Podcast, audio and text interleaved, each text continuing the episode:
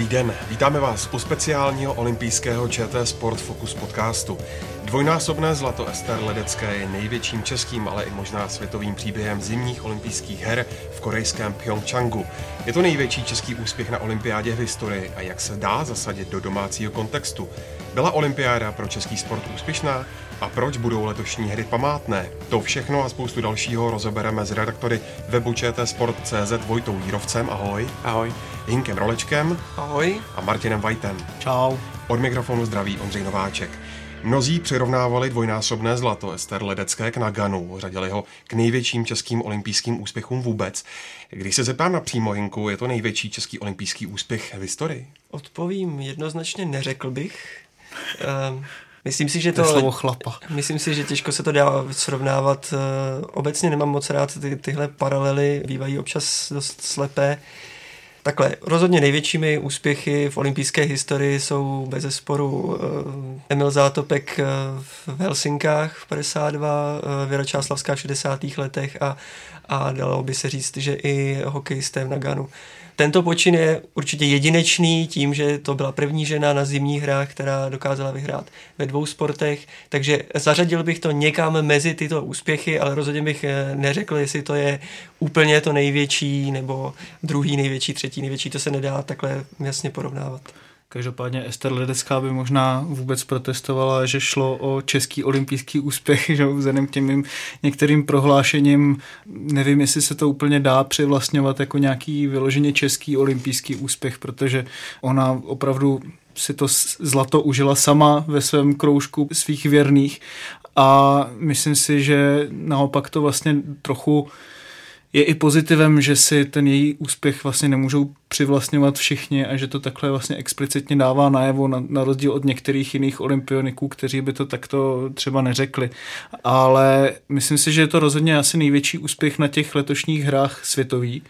Shodují se na tom veškerá zahraniční média, dá se říct, která tu olympiádu nějakým způsobem pokrývala, protože ten její úspěch je naprosto historický ale jako myslím si, že opravdu možná se dá i mluvit o největším českém zlatém překvapení, protože když si to, aspoň teda na zimních olympijských hrách, protože když si to třeba srovnáme s, já nevím, s Jiřím Raškou, který jehož zlato se třeba často považuje za nějaký jako malý zázrak, nebo tak, tak on byl tehdy na turné čtyř můstků v celkovém hodnocení druhý a i v tom vlastně v té sezóně vyhrál asi šest závodů, takže opravdu jestliže máme mluvit asi o největším překvapení, dá se tam řadit třeba Samková, Nagano nebo takhle, jakože, ale tak ti působili vždycky v tom širším okruhu favoritů, zatímco Ester Ledecká vlastně byla jenom snad sedma v Lake Louis ve sjezdu, pokud se ne, nemýlim předtím, takže to bylo opravdu velké překvapení. Když se ještě vrátím k tomu užívání si dvou zlat v kruhu rodinem, ty to bereš eh, spíše pozitivně, předpokládám, že Hinek eh, úplně ne. Takhle, vždycky se to musí říkat, že to je český úspěch už jenom z toho důvodu, že prostě na olympijských hrách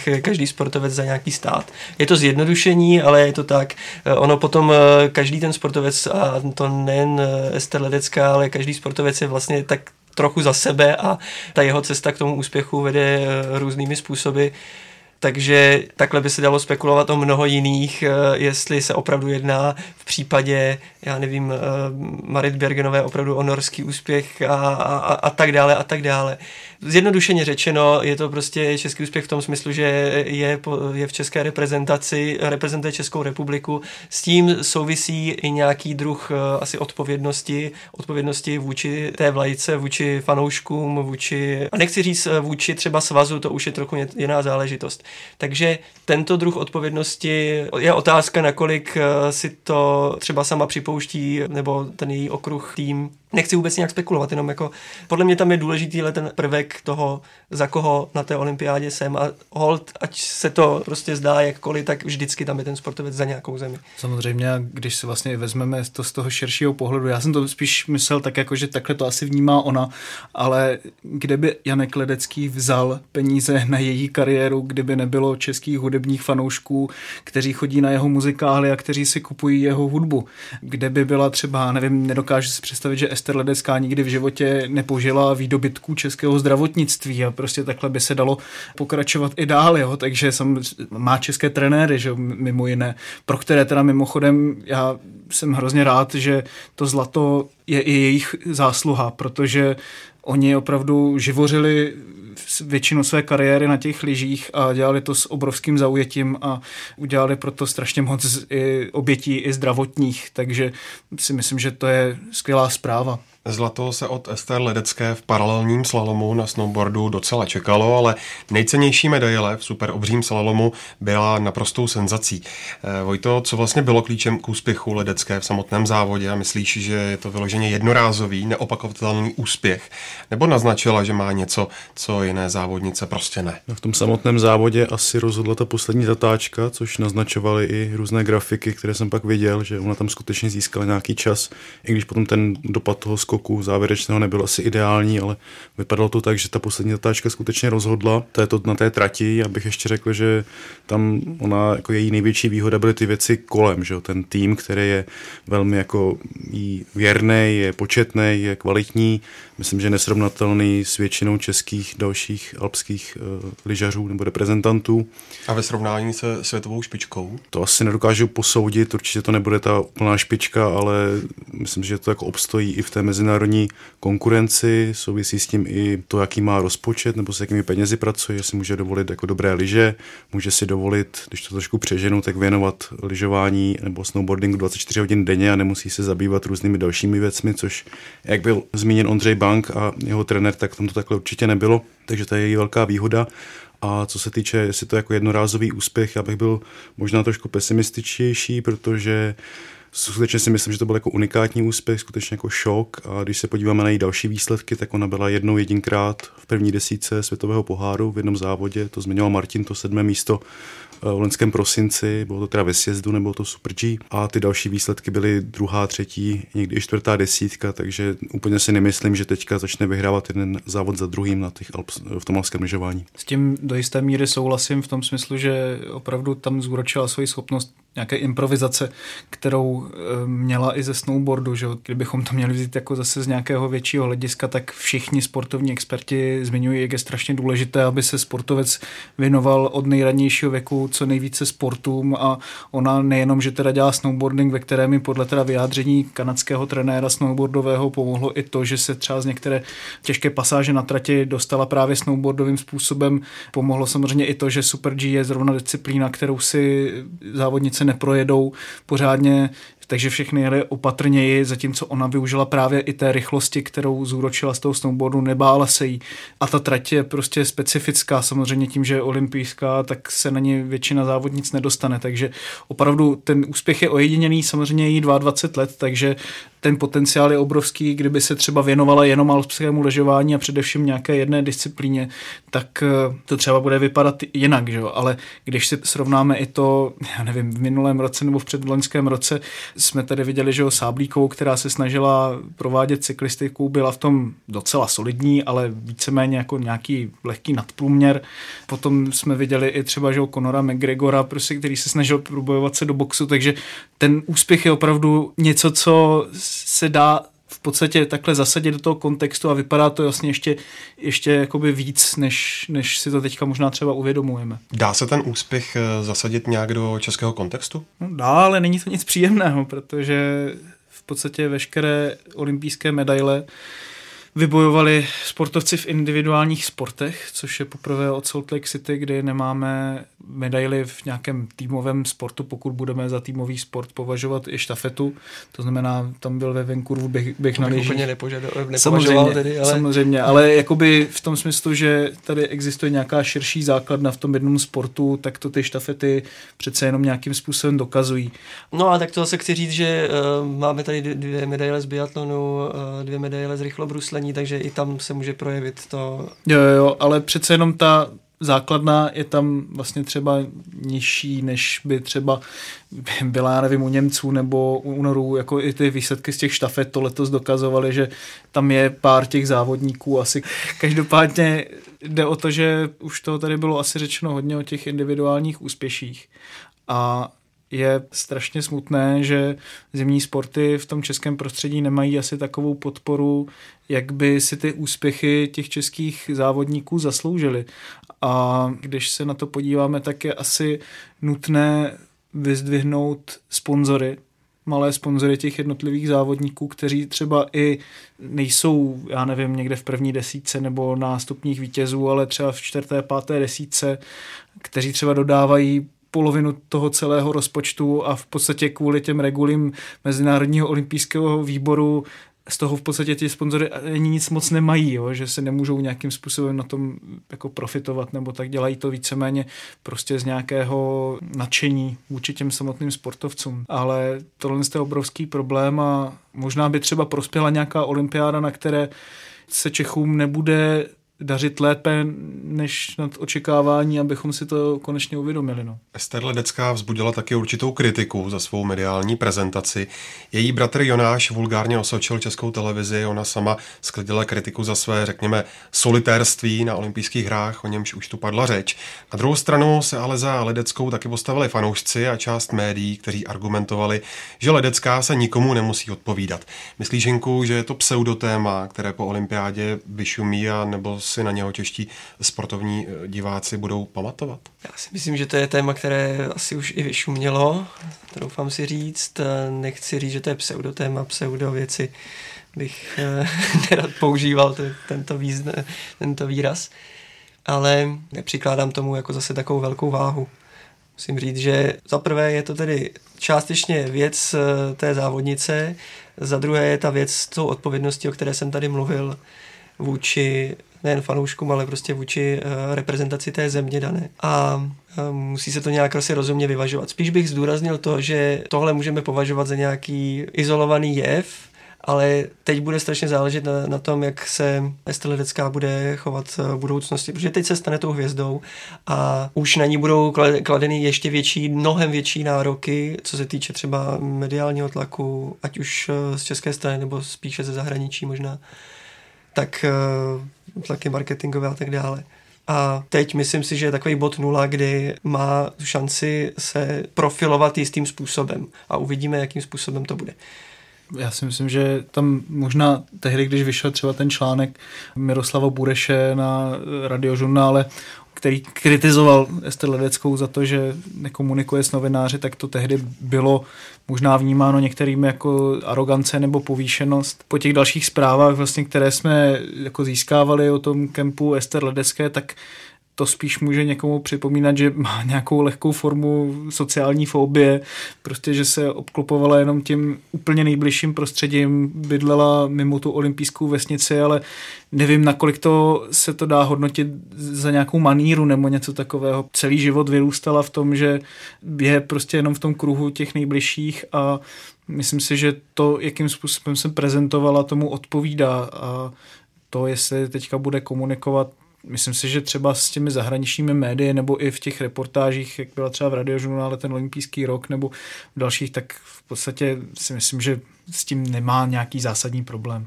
Na druhou stranu, i kdyby to sociální fobie byla, pořád to jsou dvě zlaté medaile. To je jasně, já to je jako vůbec nespochybnuju jako něco takového. Já spíš to myslím jako z toho pozitivního hlediska, že ne všechno může být tak, jak se zdá, že ne každá nekomunikace může zároveň znamenat jako jenom aroganci a povýšenost, ale prostě čistě patří k nějaké formě přípravy, k nějakému nastavení lidskému a já jako nesouhlasím třeba s tím názorem, že sportovci nejsou jako politici, přece jenom tam jsou za českou výpravu a měli by nějakým způsobem respektovat nějaké pokyny, to ano. Ale mám třeba pochopení, že jsou někdy výjimečné případy a když to prostě někomu opravdu není příjemné a opravdu by ho to ovlivňovalo v tom výkonu, jakože věřím, že zrovna u té Ester Ledecké tady tohle je taková opravdu anomálie, tak to takhle může být. No. no s tím na jednu stranu souhlasím, na druhou stranu, jak to bylo v tom článku napsané, jestli to skutečně je tak, že pošlete nám otázky e-mailem a my vám teda pošlem odpovědi na to, co budeme chtít, tak to si myslím, že jako není takhle správně. Já si myslím, že to už byla ale čistě autorova fabulace. Netuším, nevím, nikdy jsem s Ester Ledeckou ani se jim týmem eh, nekomunikoval, takže nevím, ale zároveň si myslím, že prostě k tomu, že někdo je profesionální sportovec, jde na olympiádu, je takhle úspěšný, tak prostě patří i to, že se nějakým způsobem prostě chová k médiím. Jako jo. Já, mě je vlastně docela i sympatický, že není taková nějaká jako PR, prostě sportovec, který je vymodelovaný podle toho, jak se kdo má chovat. Takovýchhle sportovky nebo sportovců možná najdeme v České republice dost, ale na druhé straně s tím souvisí i to, že se od vás očekává, že nějakým způsobem prostě budete komunikovat na venek a taky úplně nevím, jestli je skutečně tak jako uzavřená, když vidíme, že jako teďka přijede vlastně do České republiky, vyprodá jako, no, vyprodá, no, jde na, jede na, na staroměstské náměstí a tak dále, tak nevím, no, jako nechci, nechci soudit, možná se fakt jenom soustředila před těmi velkými závodama, ale těžko říct, no.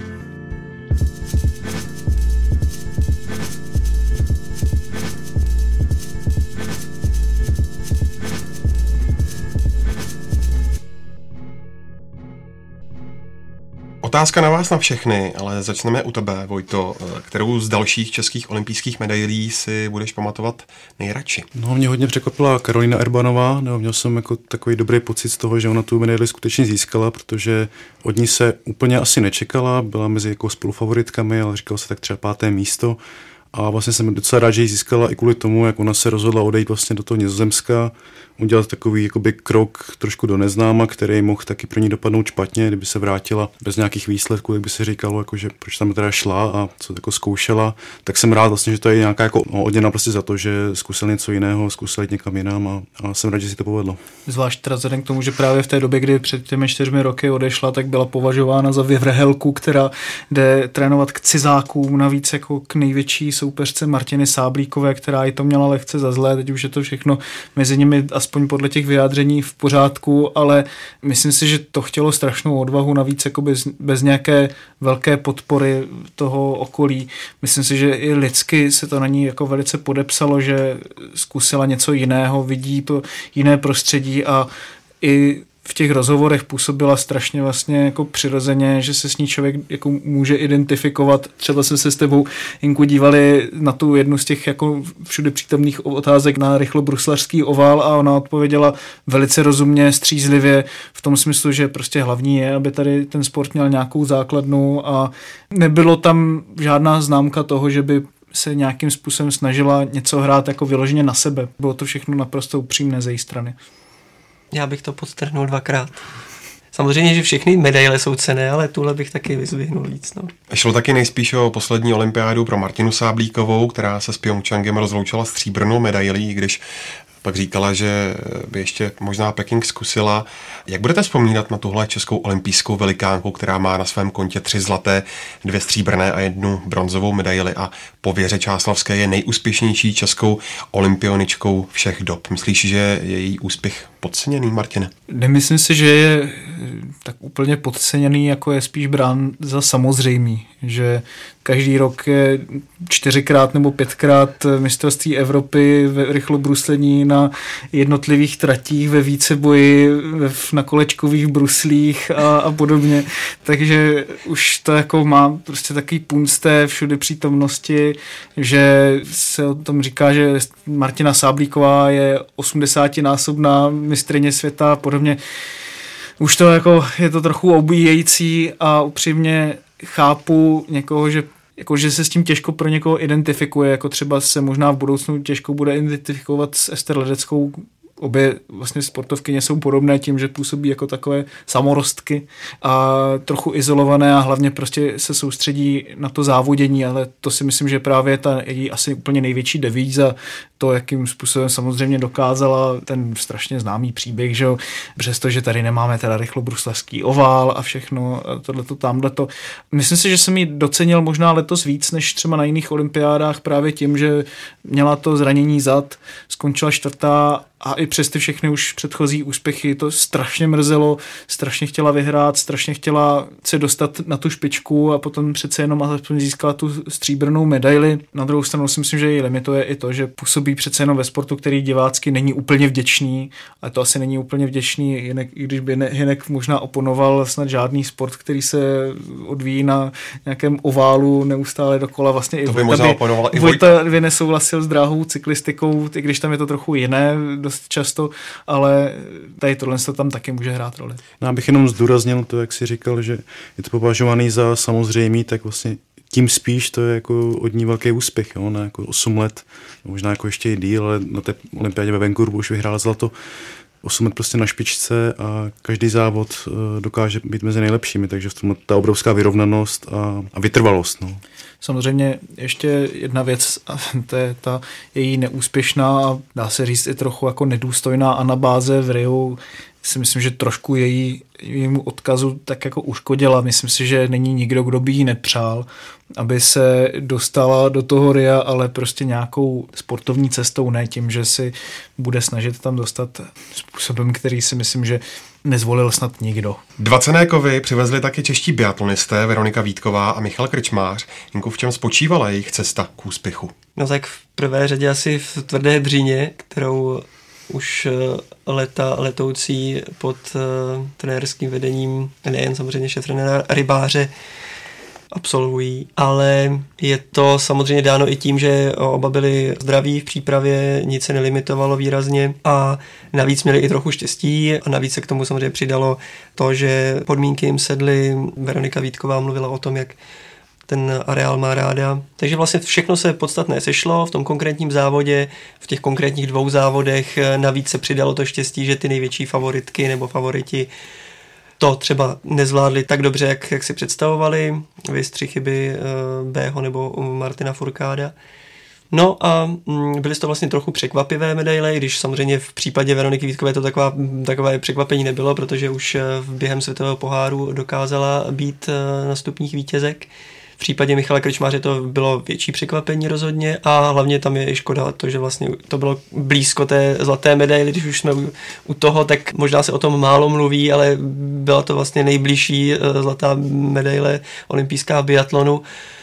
Já, když jsem psal o, o biatlonu před olympijskými hrami, tak eh, ať se říkalo to, že tam nejede Gabriela Koukalová, která by byla možná největší kandidátkou na zlatou medaili, tak eh, přece jenom jsem připomínal to, že pořád tomu biatlonu na těch olympijských hrách chybí to zlato a myslím si, že by si to i zasloužilo. Když si to srovnáme, třeba abych to srovnal možná s tím Švédskem, protože eh, vlastně v Soči, když eh, jsme měli velký úspěch a získali jsme třeba těch pět nebo možná šest medailí po dodatečném bronzu štafety žen, možná který se tedy nejspíše udělí, tak eh, se to označovalo jako biatlonové české Nagano a tak dále. Byl to obrovský úspěch, ale nebylo tam to zlato. V případě Švédů ty si prožili něco podobného teď na této olympiádě.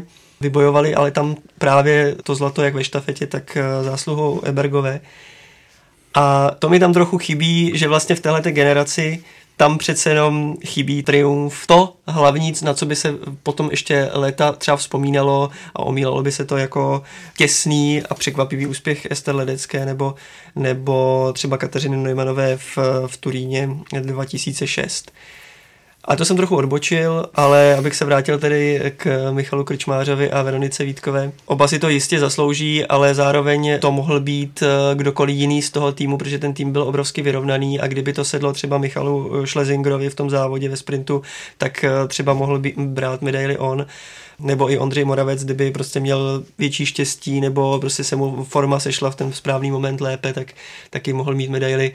Je to důkaz toho, jak eh, ten český biatlon a jako jeden z mála sportů bych tam zmínil tu organizovanost a ne to solitérství, tak jaký má výsadní postavení mezi českými sporty zimními tedy vlastně skoro jediný, kromě teda hokeje samozřejmě, který je takhle organizovaný a má ty ambice být v té světové špičce díky tomu. No. Já to vlastně vnímám jako docela velký zadosti učinění i vůči tomu týmu, který, kterýmu se nepovedl začátek sezóny, byl trošku zatracovaný.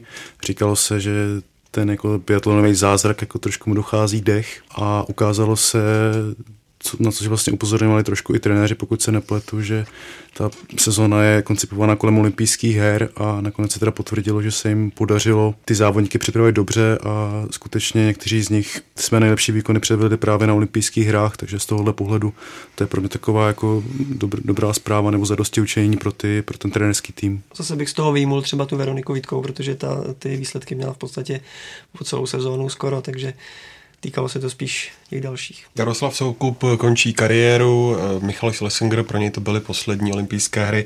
Dá se Hinku říci, že tahle olympiáda byla jak, jakýmsi bodem zlomu z hlediska dějin českého biatlonu? Eh, uvidíme, budeme to asi hodnotit s odstupem, ale je to na výsost pravděpodobné, protože opravdu ta hodně silná generace, minimálně tedy tři z nich, jak si jmenoval, tak uh, ty zřejmě na příští olympiádě nebudou. Takže Ondřej Moravec, Michal Schlesinger a Jaroslav Soukup. Teď je otázka, jak to bude vypadat dál. Nejdůležitější otázka asi je, jestli se vrátí Gabriela Koukalová, protože kdyby se vrátila, a bude to obrovsky náročné, a otázka je, jestli k tomu bude mít tu vůli, tak pokud se vrátí, tak si myslím, že eh, ještě nějakou dobu ty české úspěchy mezi tou absolutní světovou špičkou budou všudy přítomné a budou se opakovat velmi často. Pak, když k tomu nedojde, tak eh, tam hrozí samozřejmě nějaký útlum a budeme si muset zvyknout, že těch výsledků na pódiích bude prostě méně, než bylo v minulosti. Na druhou stranu těžko říct, kam teď bude zpět eh,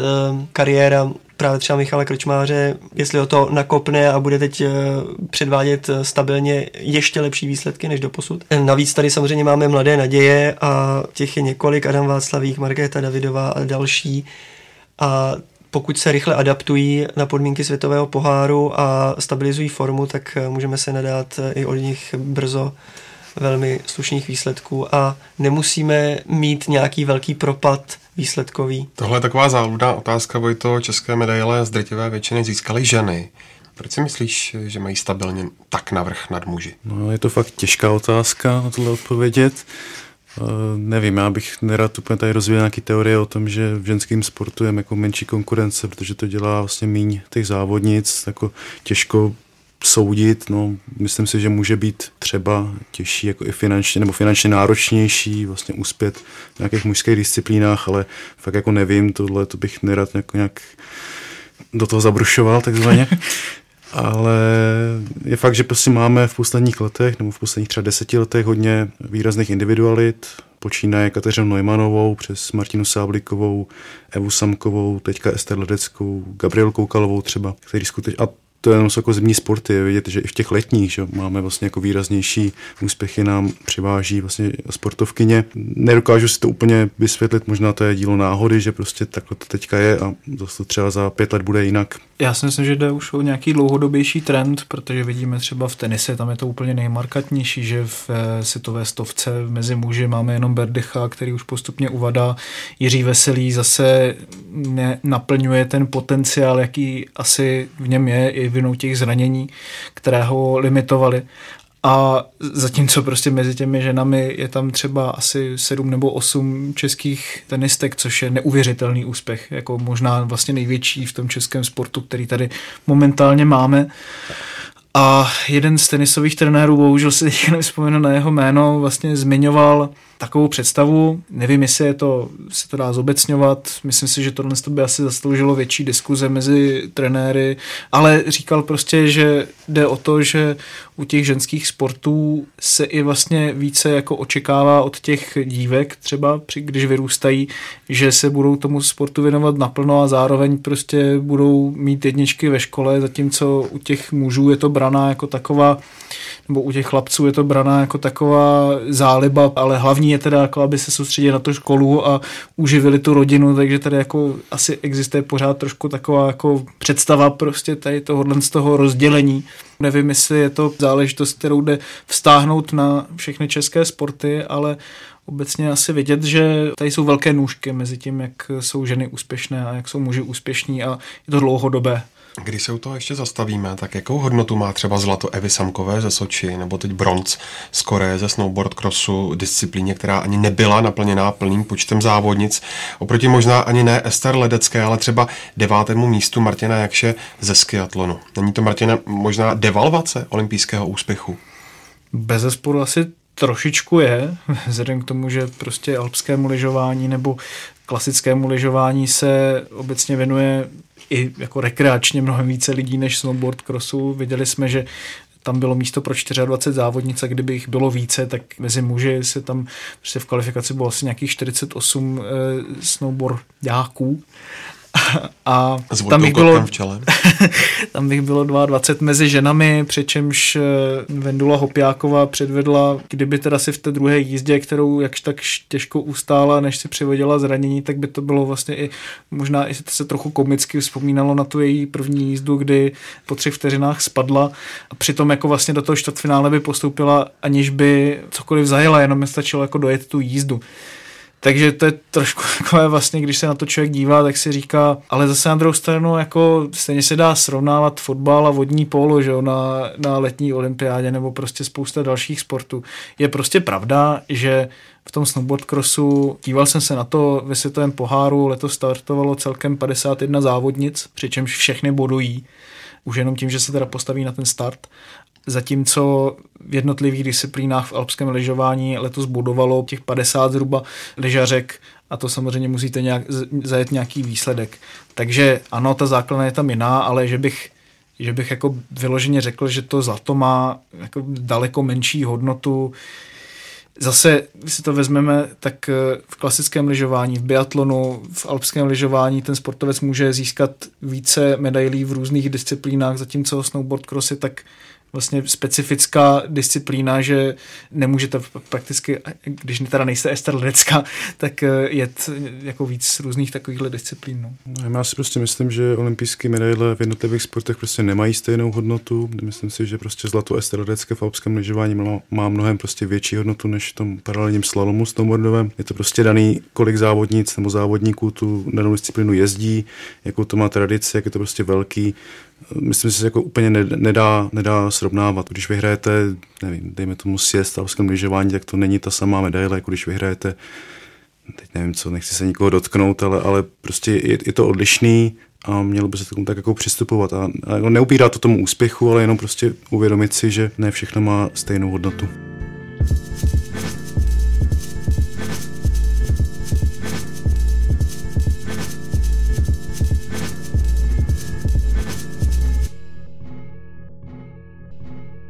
Pojďme se posunout dále, který výkon hinku českého sportovce či českých sportovců, kteří nakonec skončili bez medaile z olympiády, přijde nejcennější. Už to tady trochu zaznělo, mně přijde hodně cený výkon nebo výkony Martina Jakše na 50, což je taková tradiční, tak trochu česká disciplína, bych řekl. Měli jsme ji docela rádi i v letech hodně minulých. Martin Jakš byl konečně po letech vlastně úplně v pohodě zdravý a prodal to, co uh, jsme, co jsme doufali, že prodá už třeba o mnoho let dříve, ale prostě mu to zdraví třeba tolik nedovolovalo.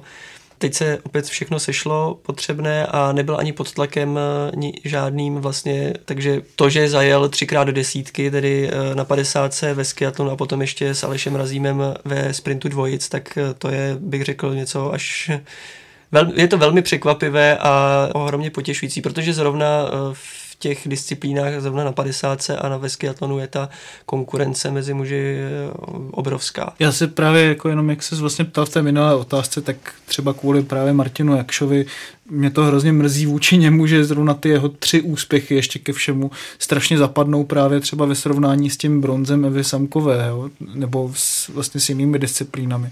Mě třeba ještě na olympiádě, teda když se mám vrátit téhle z té otázce, hrozně potěšil výkon, nebo obecně mě těší výkony Anny Duškové a Martina Bidaře, kteří se vypracovávají ve světovou špičku a té příští olympiádě myslím si, že by měli patřit mezi širší okruh favoritů, pokud jim zdraví bude sloužit a to zdraví je mohlo připravit už o tu letošní olympiádu, protože Anna Dušková si tuším snad v listopadu přetrhla kolení vás, takže už jenom to, že se dostali na tu olympiádu je obrovským úspěchem a ještě jakým způsobem oni působí na tom ledě, jaký je v nich potenciál, jako oni působí strašně sehraně jako ten pár a hrozně pěkně na tom ledě a jsou sympatičtí sportovci, takže jim ten úspěch rozhodně přeju. Tradiční české disciplíny v klasickém lyžování jsou v menším nejlepším rozkladu, když nejlepším výsledkem bylo deváté místo Martina Jakše ve skiatlonu a osmé místo v závodu na 50 km, jak už jsme říkali, a zvlášť čeští skokani na lyžích na tom byli bídně. Vojto, proč myslíš, že tady došlo k takovému propadu a vidíš možnost, že by se Češi mohli vyhrabat zase nahoru? Já bych možná skoro oponoval trošku té otázce, že to nemyslím si, že to bylo takový propadák, nebo z hlediska té sezóny, že to nebylo tak strašné, protože 25. místa, 28. To si myslím, že když eh, jsme jsme třeba sledovali turnaj čtyř můzků, tak jsme si mohli dost dobře představit, že to dopadne ještě hůře. Tady nakonec vlastně Roman Kudoka dvakrát postup do druhého kola, Česmír, Česmír Košišek jednou a vlastně ten týmový závod, i když jako desáté místo je špatné, ale nakonec to nebyla zase taková katastrofa. Ten problém je samozřejmě širší než jen to, že pět skokanů jako celou sezonu špatně skáče. Že jo? Tam se mluví o tom, že to vybavení je na velmi špatné úrovni, že jo? z těch jejich přilep si dokonce fanoušci na sociálních sítích dělají jako srandu, že fakt vypadají strašně a četl jsem rozhovor s Potěchem Šturzou a tam říkal, že ty přilby mají hodnotu asi 4 tisíce a že si můžete koupit ve sportovních potřebách, což mě ne, nepřijde zrovna jako příklad toho, jak by se měli sportovci na olympiádě vybavit. Mluví se taky o špatných vlastně vztazích mezi svazem tím sportovním týmem. Roman Koudelka údajně přišel o peníze, které měl mít na olympijskou přípravu, takže všechny tyhle ty věci prostě dohromady plus asi špatná forma, plus špatné nějaké mentální prostě nasazení z těch všech problémů, plus faktor, že doma nema, nemají kde trénovat, protože ty musky jsou v tak špatném stavu, že prostě musí jezdit za hranice, tak tohle všechno se sečetlo a pro mě teda, když to takhle vezmu, tak je skoro jako překvapením, že tam do té třicítky postoupili, no, s vědomím tohohle, ale asi se to jen tak nezlepší, uvidíme příští rok, ale nevím, jestli teďka někdo jako vidí nějakou cestu, jak z toho ven. S tím bych naprosto souhlasil v tom smyslu, že je to obrovský úspěch vlastně vzhledem k tomu, jaké podmínky tady panují. A je to takový důkaz toho sportu, ve kterém jednu dobu byla velká úspěšnost.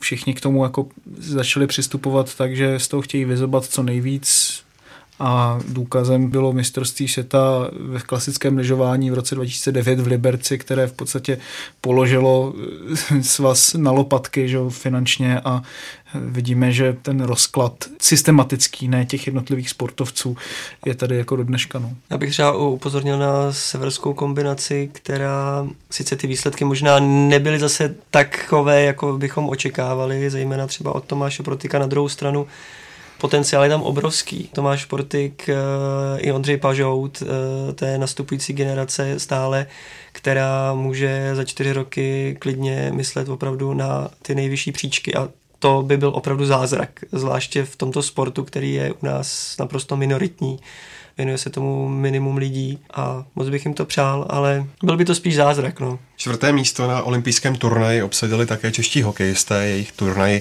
se věnoval nový díl Hokej Focus podcastu, který už teď najdete na webu čtsport.cz a taky na všech dalších obvyklých kanálech.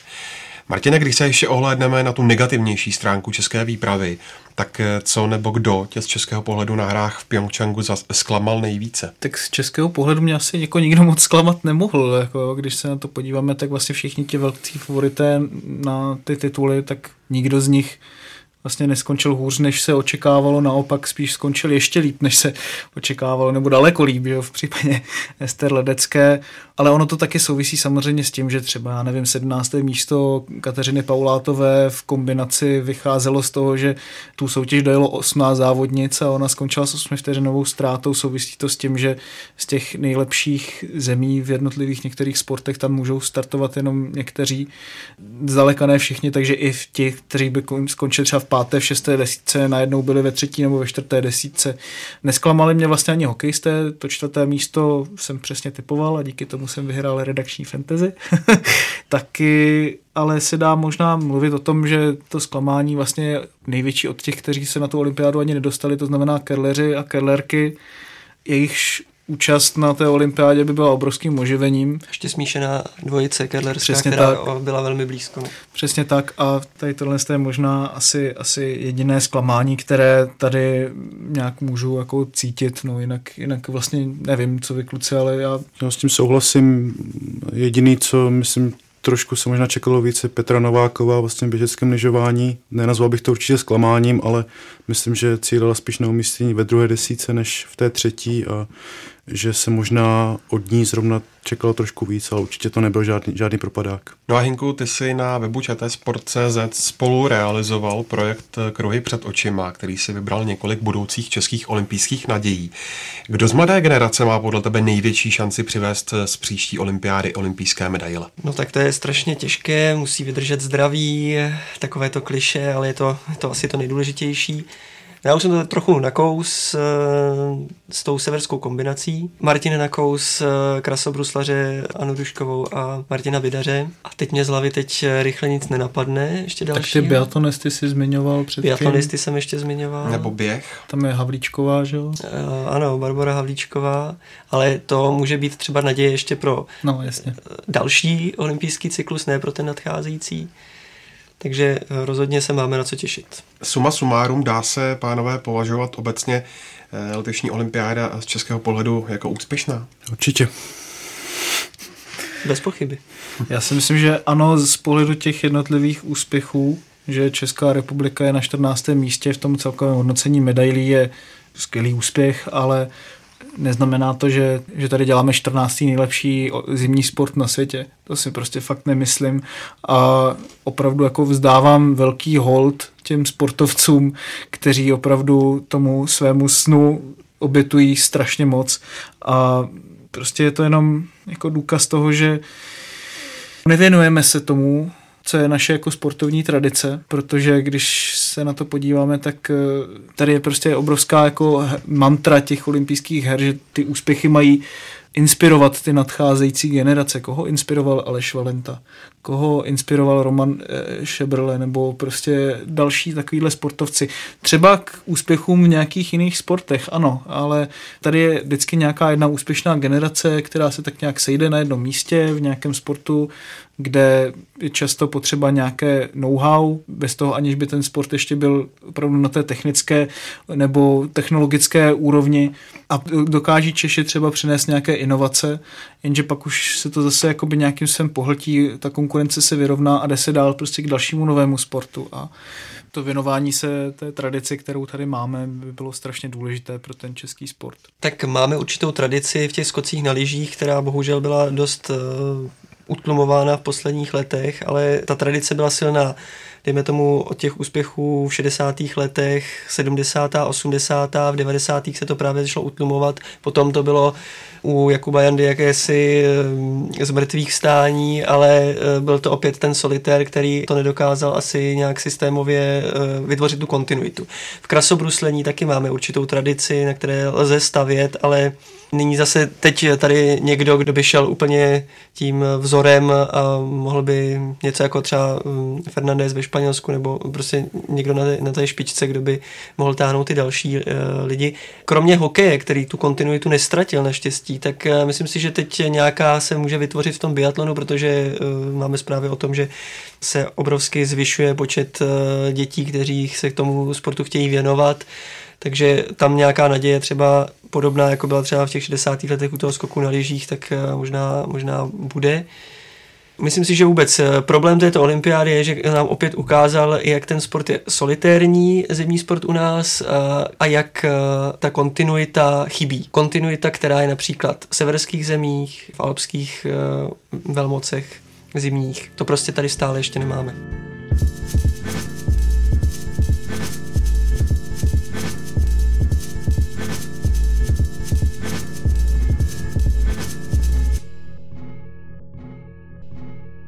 Musíme se přesunout taky k velkým zahraničním olympijským událostem. Jinku, který závod, zápas nebo olympijský úspěch tě na olympiádě zaujal nejvíce? Mě asi úplně ze všeho nejvíce zaujalo vyvrcholení soutěží krasobruslařů a tanečních párů v krasobruslení. Myslím si, že mužské krasobruslení se za poslední léta posunulo opravdu skokově a tohle to bylo vyvrcholení toho jednoho skoku nebo potvrzení toho obrovského posunu. A myslím si, že ten posun bude ještě dále pokračovat minimálně další několik sezon. To, že se běžně teď skákají, skáčou čtverné, čtverné nejen tulupy a salchovy, ale dokonce i Rydberger v podání Hanua nebo Luci čtverné a tak dále to je obrovský posun. Sám eh, olympijský vítěz Yuzuru Haniu mluví o tom, že teď jeho hlavní motivací je skočit čtvrný axel, což eh, je tak mm, další milník, něco jako, já nevím, zaběhnout eh, stovku prostě kdysi pod 10 vteřin, tak myslím si, že takový milník v, lidský, v lidských schopnostech to je. Takže tohle to byl prostě důkaz toho, co to krasobruslení může sportovnímu světu dát. A v těch tanečních párech to bylo zase úžasné představení neuvěřitelně technicky náročného tance, který se dá provozovat na ledě v souboji dvou tanečních párů, které formovaly prostě posledních v případě Kanaděnů posledních třeba 10 let v tom, v tom tanci a v případě Francouzů je to ten vyzivatel, který podtrhává tu úžasnost a tu jedinečnost toho současného tance na lidi. Souhlasím s Inkem, že ty krasobruselské soutěže měly obrovskou úroveň. Mně se třeba líbila ženská soutěž, i když třeba takovou až úroveň, jakou jsem od ní očekával, neměla, ale líbí se mi projev krasobruslařek, které to vyhrály, že to není jenom jako taková unila skokanská jízda, ale bylo tam zase něco jakoby jiného z těch prvků třeba, které tam přivedla Zagetovová, že první třeba dvě minuty v té volné jízdě vůbec neskákala. To samé vlastně v krátkém programu, že první část byla spíše výrazová. Takže tohle to bylo super. Mě osobně strašně bavily sporty typu curling. Jednak který si myslím, že měl také jako několik velice skvělých vyvrcholení. Například nezapomenutelný, nezapomenutelný doping ruského Kerlera. no a potom, potom mě teda baví sporty, jako je skeleton, boby a saně, protože to je něco v podstatě jako hrozně obskurního, když někdo z vás viděl třeba reportáž, seznam zpráv eh, ze Smržovky, ze které pocházejí prakticky všichni čeští sáňkaři, dá se tam trénovat prakticky jenom v létě a jaké obrovské zaujetí zase ti sportovci musí ukázat, aby se vůbec na tu olympiádu dostali. To je pro mě jako určitým smyslu jako naplnění té olympijské myšlenky, jak si já nějakým způsobem představuju. Třeba bavil rozhovor právě s bratry Brožovými, kteří závodí na saních a právě to bylo také natáčené ve Smržovce v okolí té dráhy a mě na tom přišlo vlastně velmi jako sympatické, že oni vědí, že ztrácí prostě vteřinu, což je v sadních obrovský prostě rozdíl, jenom kvůli tomu, že prostě nemají možnost jak jako dosáhnout takové materiály na takové prostě saně, aby mohli konkurovat. To mi vlastně přijde strašně jako obdivuhodné, že každý den prostě chodí trénovat s vědomím toho, že stejně jako pokud to bude dobré, tak jim to dá na 15. místo a to bude bude úspěch. A ten rozhovor vlastně končí tím, že oni říkali, že tuším, že chtěli na první patnáctku, což se jim nepodařilo a tam říkají, že dost možná skončí s kariérou, pokud se jim nepodaří ten výsledek udělat. Takže uvidíme teda, jestli to bude konec, abych jim přál, aby teda ještě pokračoval, aby se jim to skutečně třeba na příští olympiádě povedlo. No a z mého pohledu asi nejlep, největší zážitky běžecké lyžování, 30 a 50, 30 žen a 50 mužů, což byly obrovské, obrovské výkony. Byl to takový bylo to obrovsky jako obdivuhodný, nádherný prostě závody, ty výkony nepředstavitelný, ale zároveň to byl pro mě teda takový jako trošku návrat do krásných časů Johana Mílega, protože ty odstupy byly opravdu jako neuvěřitelné a e, jako nechci nic přivolávat, ale pokud bych se měl vsadit na dvě medaile, které v příštích letech změní majitele, tak by to byly tyhle ty dvě zlaté. No. Uvidíme. Nejúspěšnější zimní olympijskou sportovkyní v počtu získaných medailí se stala Marit Bjergenová. Vojto, v čem je tahle norská běžkyně s osmi zlatými, čtyřmi stříbrnými a třemi bronzovými tak výjimečná? No, tak výjimečná, no ona prostě 15 let je úplná světová špička, je, má výbornou techniku, strašně jako, jako, jako velkou sílu, obrovskou vytrvalost, obrovský talent, že všechny ty věci prostě Marit Bergenové se kloubí, ona dokázala vyhrávat, nebo dokáže stále ještě prostě být výborná ve sprintech i vyhrávat distanční závody, členka té jako fenomenální norské sestavy, takže za tohle všechno si zaslouží určitě obdiv a pro mě vlastně to, že ona překonala ten olympijský rekord v počtu medailí a to jak mezi muži, tak ženami, je asi dokonce bych řekl ten největší jako věc té olympiády, no? Jakože, nebo aspoň naroveň se Sterledeckou, protože toto je jako skutečně historická věc. Myslím, že se na to možná trošku zapomíná, ale jako skutečně fenomenální úspěch. Na druhou stranu ta její kariéra má taky jako pár jako šedých míst, o kterých třeba ona sama by nerada mluvila, a to zvlášť teda to užívání těch léků proti astmatu, že jo, o kterých se mluvilo i třeba po olympiádě ve Vancouveru, kdy Justina Kovalčiková vlastně, nechci říct naškla, ale prostě říkala, že ona by bez těch léků nevyhrála. Tam se mluví o tom, že nebo situace v norském týmu je dost často portretovaná tak, že se tam užívají právě tyhle ty léky proti astmatu, i když k tomu není ten lékařský důvod. Uvádí to například zpráva norského antidopingového výboru.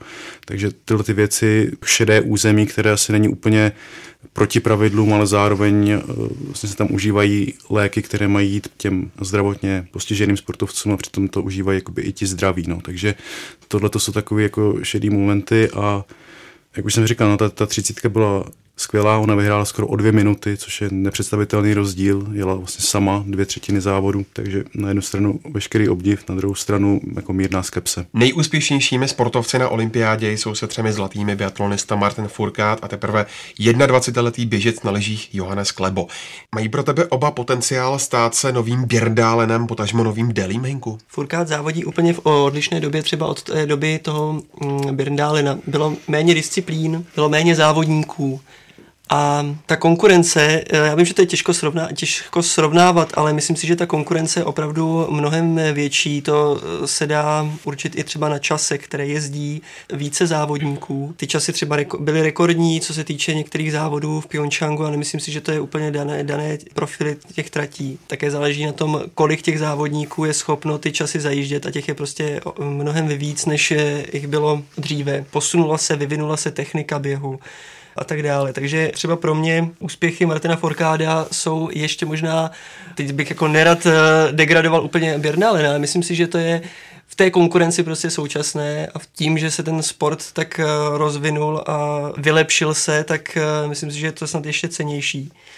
A těžko se mi hodnotí s jinými sporty, třeba s tím Björnem Délím. To byl zase fenomenální běžec, který byl na svou dobu opravdu jako průkopníkem určitého stylu běhu, a, ale ta konkurence už tehdy v tom běhu na lyžích byla taky obrovská, takže to se jako těžko porovnává a co se týče Kléba, uvidíme, protože to je tak mladý závodník, že to se může stát cokoliv. Eh, nezapomeňme na to, že v norské reprezentaci je obrovská konkurence, zase jsme u toho slova konkurence, ale opravdu tam je velký tlak na ty závodníky a vůbec eh, dostat se třeba na některé závody, je na ty špičkové závody, kde je samozřejmě omezená ta reprezentace, tak je eh, dost složité. Eh, Vys Peter Nortu, který se do té reprezentace vůbec nedostal, anebo Ole Einar Birdalen, který se to také nedostal kvůli tomu, že prostě dostali přednost jiní. Takže uvidíme, musí zůstat zdraví a můžou mu vyrůst no, noví soupeři, těžko říct. Naopak, Martina, kdo je podle tebe největším smolařem letošní olympiády? Tak těch smolařů je asi víc. Mezi ty největší patří asi snowboard krosařka Lindsay Jacobelisova, která si desetkrát vyhrála Aspen, ale na to zlato na olympijských hrách to nikdy nestačilo. Teď jí to uniklo opravdu snad o fotofinish, takže jediným úspěchem jejím je tuším, že stříbro z Turína.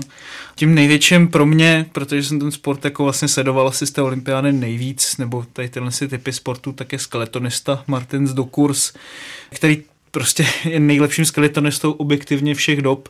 Vyhrál osmkrát v řadě světový pohár, vyhrál snad jako každý závod světového poháru až na úplné minimum, ale na těch olympijských tratích eh, tratí na tom, že tam vyhrávali domácí závodníci, pro ty domácí národy je nejjednodušší investovat peníze do skeletonu, do bobů a do saní, protože na nich je nejmenší vlastně konkurence.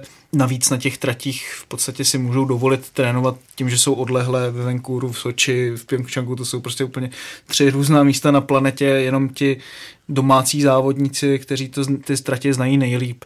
A do kurz ještě ke všemu ve Vancouveru mu to oniklo o 7 setin za vítězným Montgomerym. V Soči skončil druhý za Treťakovem, kterému to zlato nejspíš bude odebráno kvůli té ruské dopingové aféře. Takže do kurz vlastně to zlato asi dostane, ale nevím, jestli to pro něho bude taková satisfakce, no, jako kdyby to vyhrál. Pro mě vlastně tu největší smolařkou je rakouská běžkyně na lyžích, teď si nespomenu na to jméno, která... Šádloberová. Ano, která vlastně zabloudila na trati běžecké třicítky, což se nestává často a přijít tím a tím způsobem, že ona byla, tuším, na nějaké skoro možná medailové pozici, nebo byla blízko. Jela ve skupince o druhé místo, no, tuším. takže byla blízko vlastně asi životnímu úspěchu a kvůli takhle jako nevýdané chybě vlastně o tyhle šance přišla, takže to je pro mě vlastně asi největší smolařka a takový jako nejsmutnější vlastně případ této olympiády.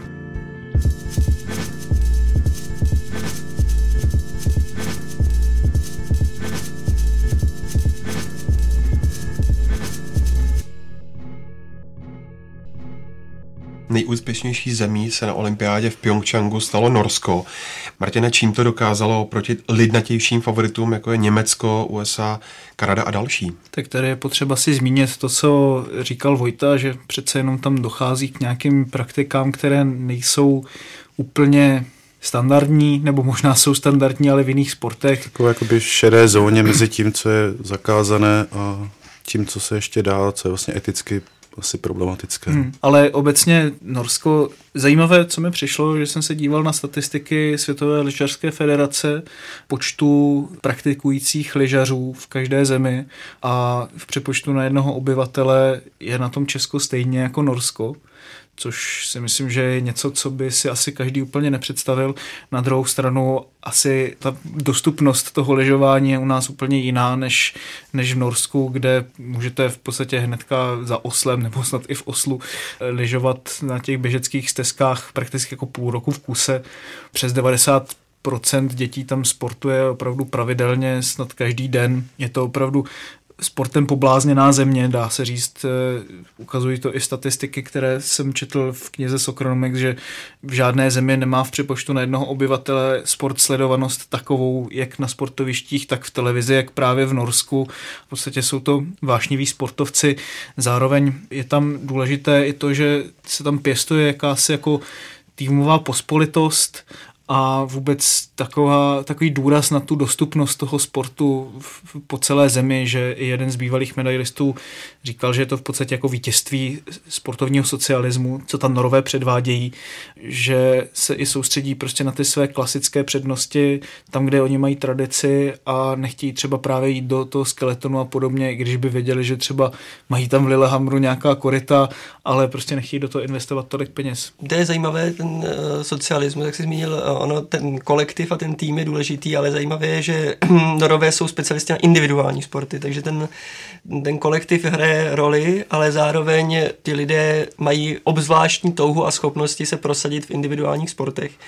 Ještě bych se na to podíval z, z jiného úhlu a kromě těch podmínek, co si měl na mysli, to je jasné, sníh a tak dále, peníze určitě hrajou velkou roli a s tím určitě nemají problém, ten systém, tradice a tak dále a krásně se to projevuje v žebříčku počtu medailí a i zlatých medailí na hlavu celoolympijsky a celo, celosvětově po Lichtensteinsku, které trochu nechávám stranou, mm-hmm. tak je Norsko na druhém místě v těch žebříčcích a potom je Finsko a Švédsko. To znamená, je to jasně patrné a je v tom i ten důležitý faktor těch individuálních sportů, protože samozřejmě, kdyby ten důraz byl kladený na uh, kolektivní, tak těch medailí na počet je daleko méně. Olympijští sportovci z Ruska získali dvě zlaté medaile, a to v krasobruslení žen a hokej. Vojto, myslíš si, že to vypovídá něco o schopnosti Rusů vyhrávat medaile bez dopingu, anebo prostě jenom ti nejlepší nemohli startovat? No, myslím, že možná jako spíš to druhý, protože když se vezmeme, že ta původní nominace byla 350 sportovců, která po té kontrole, pod tou komisí byla vlastně zmenšena na polovinu. Vlastně Rusu tam bylo asi zhruba 170 nebo 168, tak prostě to je obrovská, obrovský jako pokles a přišli prostě o biatlonisty, přišli o nejlepší běžce na lyžích, i když zrovna v tom běžeckém lyžování nakonec eh, získali díky Špicovovi a Bolšinovovi nějaké medaile ale spíš si prostě myslím, že to je prostě tím, že ta výprava byla vlastně tím, tím jakoby tak oslabená. No. A Samozřejmě teďka už jako víme, co se asi zhruba dělo před eh, těmi čtyřmi lety, ten jako medailový zázrak eh, ruský, takže nevím, no, myslím si, že spíš, spíš tím, že jich tam jako skutečně bylo méně. No. A zase na druhou stranu ve Vancouveru taky nebyli nějak extra úspěšní a bylo jich tam, bylo jich tam dost, takže nemusí to být jenom tím. Ingo, jaké zimní nebo letní sporty, které nejsou olympijské, by si vyměnil s těmi olympijskými? No, u zimní olympiády to jde dost složitě, ono těch možností tam mnoho není. Cyklokros. No tak pokud budeme vycházet z té premisy, která je tedy uh, v olympijském hnutí jasně dána, že to musí být sport na sněhu a na ledu, tak těch, těch uh, sportů, který Mezinárodní olympijský výbor vlastně uznává jako, teď v uvozovkách řeknu, jakoby kandidátské sporty, které mu mohou přicházet v úvahu, tak tam je v podstatě jenom bandy hokej eh, z těch zimních a to asi není úplně sport, který by teď eh, byl schopen eh, se stát tím olympijským. A i vlastně se počítá s tím, že zůstane, pokud se nemýlím, do příští olympiády stejný počet disciplín, jak 102. Ono je to dáno i tím, že vlastně už na konci roku 2014 vlastně to souvisí s tou agendou 2020, s tím vlastně novým, si novou vizí uh, olympijského hnutí, tak uh, se sice zrušil strop na sporty, ale, ale ujel se strop na počet sadu, sad medailí a na počet sportovců. U té zimní olympiády se to stanovilo zhruba kolem té stovky a teď je teda 120 medailí, to znamená pokud se nebudou přidávat nové sporty, což se asi nebudou, tak by se museli dělat různé přesuny mezi, mezi disciplínami a tam je to těžko říct. Byl tlak v rychlobruslení například na zrušení oblíbené trati Martiny Sáblíkové, nahrazení tím hromadným závodem, nakonec teda jsou obě tratě, ale teď mě jako rychle nenapadá, ty, jak by se ty sporty mezi sebou domlouvaly, komu by se co ubralo a komu by se naopak přidalo.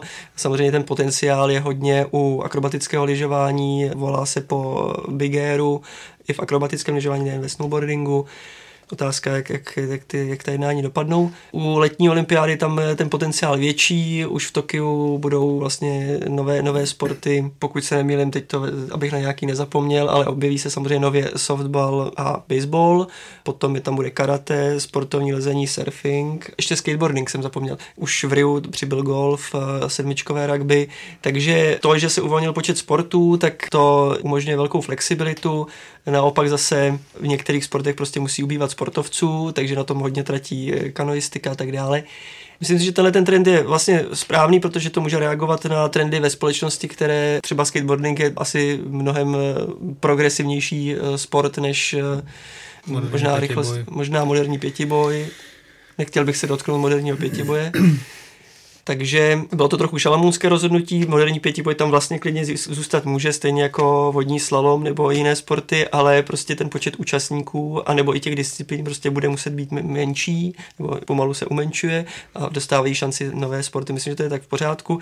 A z těch, co by tam mohly být letních, samozřejmě já bych tam osobně rád třeba uvítal taneční sport, ale chápu, že někomu by se to nemuselo líbit, protože není třeba eh, přítelem eh, estetických sportů a vidí problém v bodování vzdělání, ale to je třeba můj, můj tip, kam by se to mohlo rozrůst. A nebo uh, pokud uh, myslíme třeba na české úspěchy, tak taková, takový orientační běh, ten by taky měl určitě z našeho pohledu být na olympiádě, protože tam by, bychom mohli mít potenciálně úspěšní. Já jsem slyšel nějakou nepotvrzenou informaci od Českého olympijského svazu, že mám velkou šanci stát se zimním olympijským sportem e, národní házená na ledě, ale nevím, jestli v tom je něco pravdy nebo ne, ale já bych jenom chtěl vidět florbal třeba na letních olympijských hrách, to by bylo docela Dobré. Martine, jaký bude mít odkaz Olympiáda v Pyeongchangu pro tamnější obyvatele? Budou to další hry, které za sebou zanechají hlavně velké utrácení a nevyužitá sportoviště, anebo můžou reálně pomoci ekonomicky zaostalému regionu? Každé olympijské hry se prezentují tak, že by měly pomoci právě tomu regionu ekonomicky zaostalejšímu nebo pomoci v infrastruktuře. Bohužel vidíme, že většinou se nakonec vlastně uděje opak právě tady tímhle s tím, že věděli jsme to vlastně i v Liberci, že když už jsem to zmiňoval 2009, že to prostě položilo na lopatky svazy a tak. Naopak třeba, že v mistrovství světa v hokeji ne, ale zpátky k věci. V tom Pyeongchangu je to málo zalidněná oblast, Hodně by mě překvapilo, kdyby se z těch rezortů staly nějaké vyhledávané špičkové světové rezorty. Ono tam jako obecně moc nesněží, když je tam prostě minus 20 a fouká tam hrozně moc, tak eh, je to nějakým způsobem i pro ty návštěvníky trochu těžké. No, ale e, proběhly zprávy, že pro ten region je to ekonomicky jako likvidační pořádat ty olympijské hry, že ten region samotný, který už tak jako je deprivovaný, tak je, stojí před bankrotem kvůli olympijským hrám. Když jsme viděli vliv olympijských her v Atlantě, ve Vancouveru, v Riu, tak to všechno vedlo třeba buď ke gentrifikaci těch jednotlivých městských částí, nebo naopak právě i k tomu, že ty lidé byli vysídlováni, takže uvidíme, co Pyeongchang a ještě když bych se měl pozastavit nad tím, jak hodnotit ty olympijské hry jako celek, tak eh, letošní olympijské hry asi splnily nějaká očekávání, ale jako hlasy o tom, že to výrazně přispěje uteplování vztahů mezi Jižní a Severní Koreou jsou úplně liché já to nemám rád na těch olympiádách, protože mi to přijde jako morální kýč, který vydrží maximálně pár týdnů a do měsíce zase poletí nějaká balistická raketa nad Japonskem. Myslím si, že tohle to olympiádě v dnešní době vůbec nesluší. Bavili jsme se tady o té roli jednotlivých sponzorů, jak je strašně důležitá. Mně by spíš se líbilo, kdyby olympijské hry jako takové fungovaly tak, že klidně tam připustíme, já nevím, sponzory na to olympijská sportoviště, netvařme se jako, že tam nejsou, protože olympijský výbor spolupracuje s těmi největšími korporacemi, zatímco nařizuje těm malým firmám, aby se tady tohle z toho nezúčastňovali. A sportovci kvůli tomu, že právě nemají tolik peněz z těch jednotlivých olympijských závodů, potom se musí nabízet těm jednotlivým firmám.